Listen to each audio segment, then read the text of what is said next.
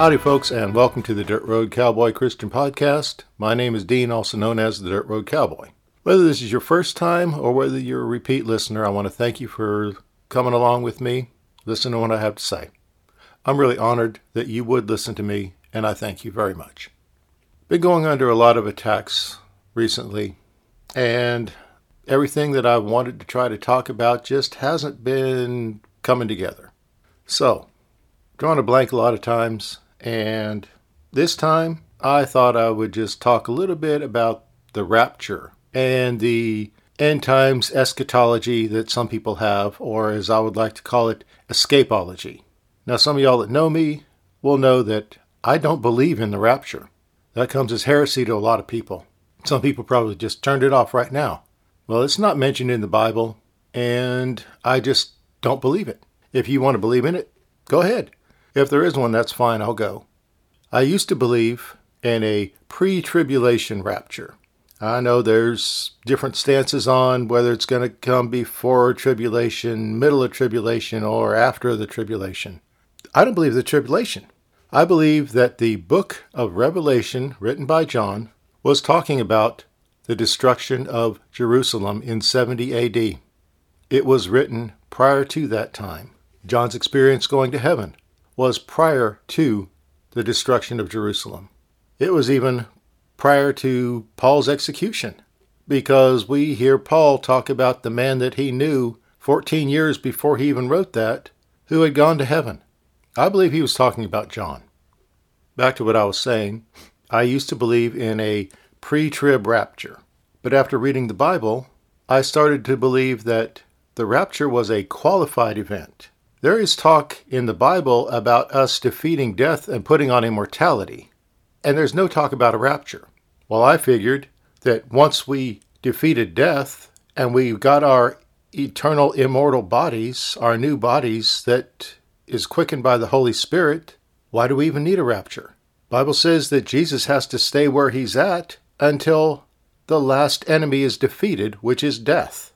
Well, if we're going to defeat death and put on our new bodies, what do we have to worry about with this end times tribulation stuff that everyone's so fearful of? And the ones that are so fearful of the mark of the beast and everything else, they're rushing out and getting the jab, taking a thing into their body by which no man may buy, sell, or trade. Wow. Anyway, if you want to believe that that's going to happen, maybe you ought to believe that it is happening. It doesn't have to be literally a 666 marked in your hand or on your forehead. The hand and the forehead is symbolizing your thoughts and actions. If you're believing in the evil, the CDC, Dr. Fauci, whatever, if you're believing the evil and rushing out to take the jab so that you can keep your precious life the way it is, then you are bowing to the enemy, to fear, to Satan. I know a lot of you aren't going to like that, especially if you've already gotten the jab, because you willingly took this thing into you.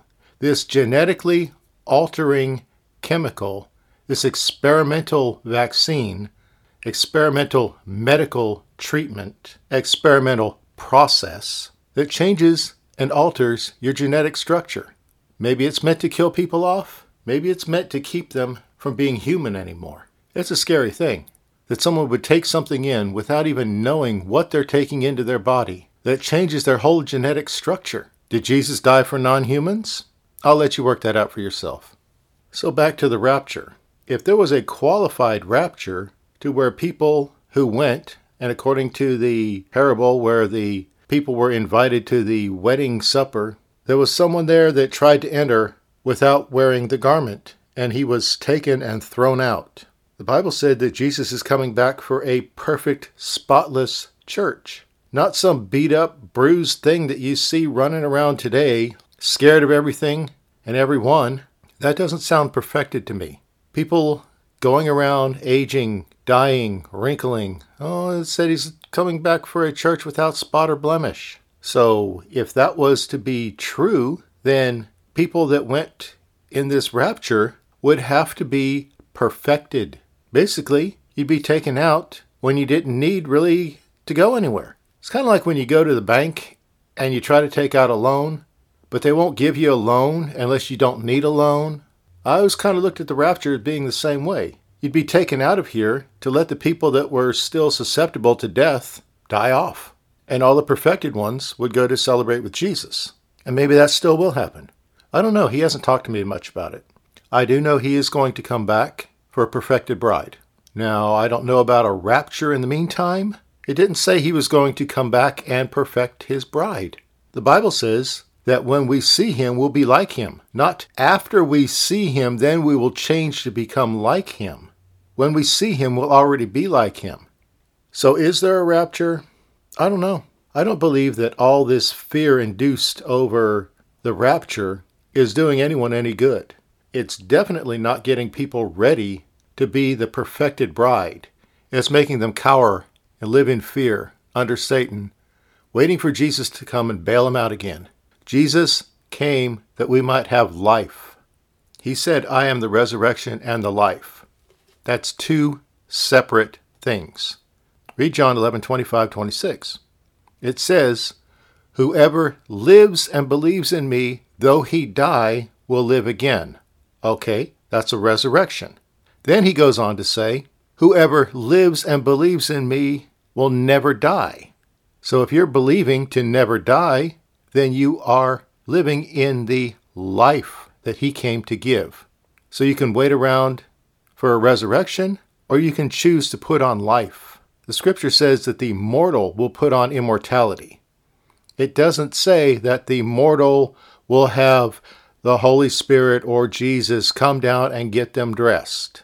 Satan has been pushing this idea of death because that's what he came for to steal, kill, and destroy. Jesus said that he came that you might have life and have more abundantly. The word it isn't in the scripture, it's in italics, it's not in the original language. So, you might have life and have more abundantly. More what? More of everything you need. Whatever you need, he has come so that you can have more abundantly. Super, exceedingly abundantly. I think that's how the Amplified puts it. I don't read the Amplified very often. It's too redundant. Anyway, if you want to believe in a rapture, that's your prerogative. I'm not going to change your mind if you're dead set against believing that you have something to do with it. There'll be a lot of you that won't tune back in after hearing that.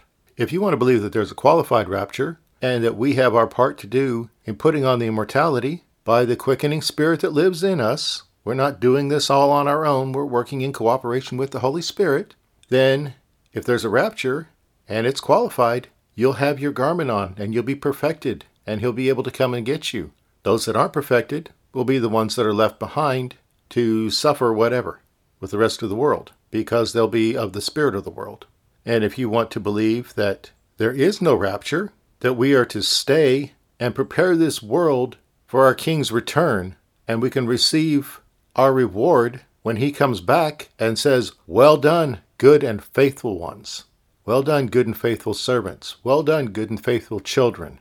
Well done, my brothers and sisters. That's what I choose to believe. That we're here to change this world. In an earlier podcast, I talked about the word apostle, apostolos, the ones that went ahead and prepared the conquered land so that when the king returned, it would be like he never left home. For us, that's on earth as it is in heaven. We're supposed to bring heaven to earth, not wait around to get bailed out, all beaten up and bruised, where he needs to come back and patch us up and take us out of here because the big bad devil just came and whooped us. We're supposed to be more than conquerors through him who loved us, shed his blood for us, so that we can have a new and everlasting covenant, being children of God. The whole earth is travailing for the sons of God to be manifested. By sons, it means children, men and women, sons and daughters. We are to take our place as conquerors, more than conquerors. Jesus defeated the evil and left us to maintain the world and manage it and to bring heaven to earth by his power within us, the power of the Holy Spirit. So I hope that gives you all something to think about, something to meditate on, something to pray over. See what the Lord tells you about it. See what sits right with your spirit. So that's where I'm going to cut this one short. Well, thank you all again for listening.